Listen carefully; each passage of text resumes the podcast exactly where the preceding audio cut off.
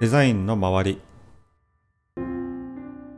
デザイナーの山下和樹です、えー前回から、えー番組で取り上げていきたい内容、まあ、質問を募集したところ早速リスナーさんからいただきましたのでそれから行ってみたいと思います。はい、じゃあ今回いただいた質問なんですけれども、えっと、RK さんからですね、UI デザイナーのスキルを上げるにはどうすればよいでしょうか？という質問を今回いただいております。RK さんありがとうございます UI デザイナーのスキルを上げるには。うん、うん。すごい直球な質問やなと思って、なるほど。確かにシンプルだしね。うん、あの UI デザイナーを別に目指さなくてもいいんじゃないかなと思ってておー。え、それはどういうこと？UI デザイナーのスキルってその、グラフィックデザインのスキルがベースにあってで、うんその上に UI デザインのスキルがあるみたいな感じなので、うんうんまずグラフィックデザインの、まあ、スキルを磨く方が僕は早いかなと思うしうん、なるほどね。なんかあえてアプリとその UI デザイン周りのすごくこう、狭いところにあの入ってやるよりかは、その大きなデザインのところの領域からやっていった方がいいんかなと思うけどね。RK さんが今 UI デザイナーになってどれぐらい経つのかによって結構。答える内容が変わってくるんですけどもし、まあ UI デザイナーが初めてのそのデザインのお仕事なんだったら UI デザイナーになろうとは逆にしないでうん、うん。この広くグラフィックデザインの勉強からスタートするのがいいなと思ってます。うん、なで。あの最近よくあるのが ウェブデザインを結構長いことされててうん、うん。こう UI デザインのところまで領域を広げてお仕事を、まあ、やりたいっていう方だったら結構こういろいろアドバイスがあって、まあ、RK さんはそういう方なのかなっていうふうにかちょっと仮定して。みようかなと思っています。うんあの当然グラフィックツールとかいろいろ使われてきているので作るのはものすごくできると思うんです。ただ、うんうん。いざこう自分がサービスとかアプリのデザインを任された時に、まあ、何からしたらいいんだろうってわからないと思うのでまずやっぱりそう自分の中で引き出しをたくさん作らないといけない。引き出し。例えばボタンであったりとか、うん。ぼまあ、ボタンのデザインとかその画面のパターンっっていうのがやっぱりあるのででその引き出しを増やすためにたくさんのアプリをまずは UI デザイナーだと自分が思った上で触ってみる。うん、これは使いやすいんだろうかとか。参考にするってことかな。うんうんうんうんあの普段天気予報とか LINE とかのアプリ使う時って僕らそういう目で見てないしあのもちろうんん。目的があって使ってるわけで、で普段使い慣れてるアプリは余計にその使い心地がどうかなんて意識せずすることなく。うんうん。使ってると思うんで、確かに慣れちゃってる部分とかあるね。うんうん。UI デザイナーの目で、うん、見てみるっていうのは一つ勉強になるかなと思います。UI デザイナーの目ってどういうことなの？使い心地はどうかなって思いながら触ってみるってこと、そうですね。あの、最近、まあ、デザイナーさんに関わらず、まあ、会社の中でもすごくゆ同じことを言ってることがあって、あのうんうんよく昔からなんかもうちょっと考えたらどうとか考えなさいって言われたことないですか？うん、あります、あります。ね僕もめっちゃ言われたけどあのなんか考えるってなるとわからないよね 考えるって何やろって何を考えたらいいんだろうってそうそうそうそう、うん、で僕はだからそれちょっと言葉を置き換えてて思ってほしいって思ってる思ってほしい。うん。どう思うって。ああ、なるほどね。うん、だからアプリ。リの、まあ、立ち上げたときに、どう思うか。あじゃあ、あれがね、アプリ見て、なんかこう、自分はどう思ったってものをなんかアウトプットでしたりするとすごいいい練習になるのかもしれないね。おうそう、まさにそうで。ね今僕はこれを明日の天気を知りたいと思っている、今この画面見て、僕どう思うんだろうと。うんうんすぐ分かった。すぐ分かったんだったらいいとかね。ああ、確かに。快適だと思えているんだなってことを理解するってことだね。そう。なんでここにこれがないんだろうとか、逆に。うんうん。そういうの新しいアプリ触るとすごいいっぱいあるな。なんか、どうしたらいいんだろうと思うアプリいっぱいある。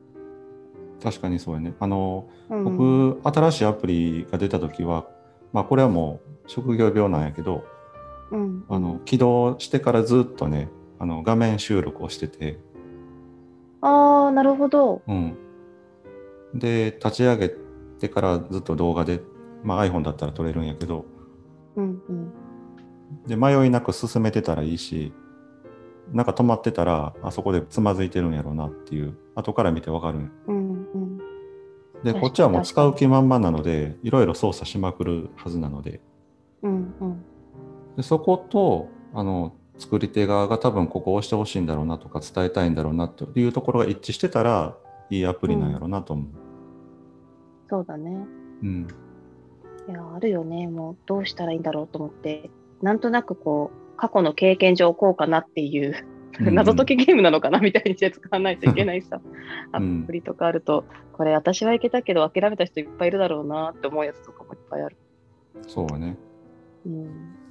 あとは使うだけではなくて、模写って僕ら呼んでるんですけど、アプリの画面のスクリーンショットを撮って、同じものを、まあ、同じ画面をツールで組んでいくっていうのも UI デザインのスキルアップの一つの方法でお勧めしてます。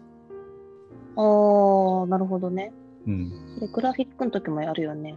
ウェブデザインの時も、うんうん。模写はお勧めしてたんやけどね、うんうん。あの単にやっぱスキルっていうかそのツールのスキルのアップにもなるしうんでただこれ注意しないといけないのは画面をこうなぞっていくわけだから全く同じものを作っていくんやけどもうんうん。単にこう映してるだけやったらあの作業になっちゃうので全く意味がないことになっちゃう。だからよくその模写どうなんっていう話も実はあってうん。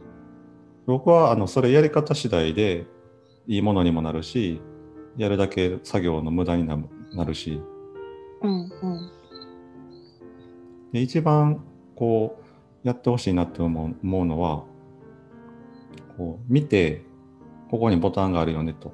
でボそのボタンと同じものをグラフィックツールで作っていくんだけども、うんなんでこのサイズなんだろうって思いながらやっていく。うんなるほどね。例えば今ボタンとかだったら、まあ、角丸になってたりするやん大体うんうんうん R がまあ6ピクセルか8ピクセルなのかアプリによって違うけど、なんでこの R なんだろうって思いながら同じものを作る。なるほど、なるほど。確かにな。さっきあの、アプリをいっぱい触ることですってことも、うんなんか言ってたと思ったんだけど、うんでもそのアプリも普段いっぱい触ってるじゃない？日常の中で。うんうん単単純に。でもやっぱりそういうことって思ってないなって思って、思ってない。そのうん。今のね、意識の話と、うん。うんのアプリいっぱい触るってことと模写するってことと、そう。意識をするってことはきっと全部イコールというか、うん。だよね。だからそれをやってない人が模写ずっとやってても多分上達しないよね。うんあのうん。ツールを使うスピードは上がるかもしれない。それもすごい大事な練習なんやけどそれでまた次こうじゃあ自分が UI デザイナーとして何かサービスを目の前にしてこうデザインをしようとした時に何も出てこなくなるんだよねそれだと。あそうだね。うんそこで応応用が効かないってことだよね。うんでもそう考えると、その別にアプリとかさ、なんかそういうんじゃなくて、日常生活の中でもなんかそういう意識とかしてたりはしないの？僕とかはその看板とか見てね。あこれ分かりやすく書書いてあるなとかやっぱり見ちゃうのうんうん。うん。そういうことやね。ん。うん。なんかエレベーターのボタンとかさ、あ出た。エレベーターのボタンはあの離さないって決めてるんで。えー、そうなんだ、そうなんだ。うん。カットしよう、じゃあここは。逆になんで、なんで、なんで話さないのか逆に今気になる。カットなんで話さないのかはままた今度にしようよ。うん あ、おかしい、今の。これで答えになったかな？なんか、意外とスキルのものとして話したなっていうふうに思ってるけど。話されてた？ちゃんと。うん、なんかほら、最初さ、この話ってでも結局スキルの話じゃないってことになるよねって言ってたじゃん、その、撮る前にも。うん。うん。意外とその話になったから、なんかそっち側のスキル、具体的なハウトゥーじゃない話になるのかなと思ってたからさ。うん。この番組らしいな。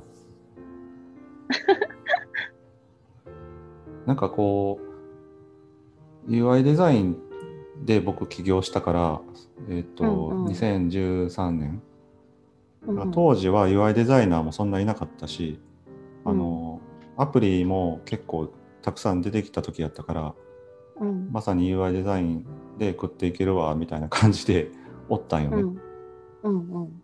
ただ今こう2017年ぐらいからまあたくさんアプリも出尽くしたしあアプリが出尽くしたというか UI デザインのパターンとしてはもう結構出尽くした感じがあってあとはグラフィックの違いか情報設計の違いだけなんよね。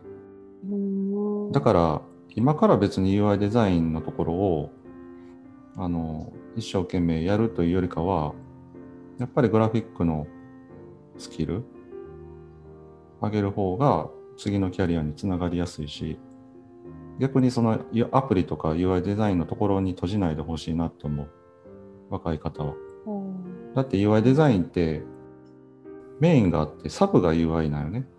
メインっていうのはそのアプリそのものだったりサービスそのものだったり、内容的な意味だね。まあ、これはアプリだけじゃなくてウェブサイトもそうやけどうん。そこの付属が UI でその先にユーザーがいてうん。それその人とサービスをつなぐのが UI なんやけど、うんうんうん。そこの付属のところだけやるっていうのは結構なんか違和感があってメインを好きじゃないのにその付属の UI ができるなんて絶対僕はできひんと思う。うん、ちゃんとそのサービス自体をまず伝えられてますかみたいなことってこと？そうそうそう、うん、サービス自体が好きかどうかも。大事で、うんうん。インハウスのデザイナーだと、まあ、自社のサービスが当然あってうんうん。いかに使ってもらうかとか、うんうん。えーそんなことを考えてデザインをされてると思うけれども実際自分がそのサービス好きかどうかはまず自分で確認してほしいなと思うしうん。好きじゃないのにデザインをやってるんやったらちょっとそれは考えた方がいいかなと思なるほどな。う。うん。とはいえでも仕事でさ、うん、やらなきゃみたいなパターンもある。まあでもそれで UI デザインはね厳しいなやっぱり。やっぱそこに愛がないとうん、厳しい。愛というか、うん、愛ほど重いものではないけどねその。そう。うんうん、別にまあその会社のあのセクションがどうなってるかは分からないけれども自分が発揮できる領域って結構いっぱいあると思うよね。そのうんうん。今 UI 目の前の UI を作ってるんだけども、まあ、実際こう測定するのが好きとか測定して分析したりしする方が得意だったりするからうん。そういうふうにスキルってどんどん広げていけるかなと思うし、うん。うん、グラフィックバチッと決めれる人って結構いるしね。それはさその、そのサービスが好きだったら、なんかその好きなものをちゃんと届けたいとか、使ってもらいたいために、うんそういう工夫とかさ、なんかこういうところうんもうちょっとこうなった方が、えっと、お客さんがスムーズに触れるねとか、そういううんアイデアが出てくるよねっていう話、そうやね。うん。うん、なるほど、なるほど。そのクライアントさんとやりとりもあると思うけど、じゃあちょっと好きだと思えないものは受けない、うん。僕の話？山下さんは。うん。ああ、うん、まあそうなっちゃうよね。やっぱりそれがいいなって共感するものがあるから、それをもっとじゃあ、うんうん。良い形で世の中に出していきましょうっていうところで、その能力をどんどん発揮していってるっていう感じか。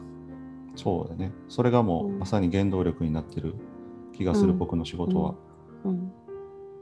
そうだね。まあその共感できない仕事はししないっていうときついけど、うん、なんていうのかな。まずオーナーさん、クライアントさんが思いを持ってないと、共感の力さえ生まれないよね。うんうんううんんうん。わかるな。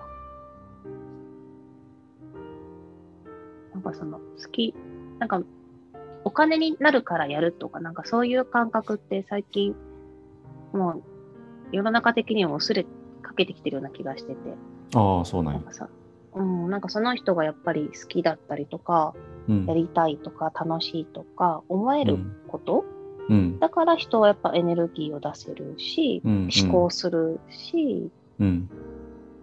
うん、なんかそういう話と今の話ってすごい近いような気がするな。うん。振り返ってみれば、そういううん感覚で仕事はやってたなと思うね。うん、うん、そうですね。RK さんには伝わったかな？心配やな。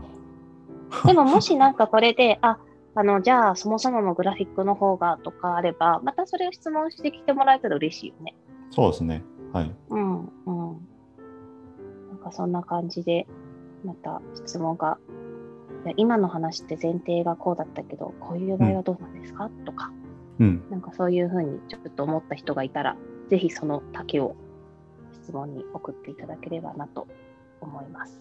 はいはい。質問のね、送り方は、あの、うん、これ結構 Spotify、えーとか Apple Podcast、Google Podcast で配信はしていまして、うんえーとそこの概要欄にリンクを貼っているので、そこから送っていただければと思います。はい。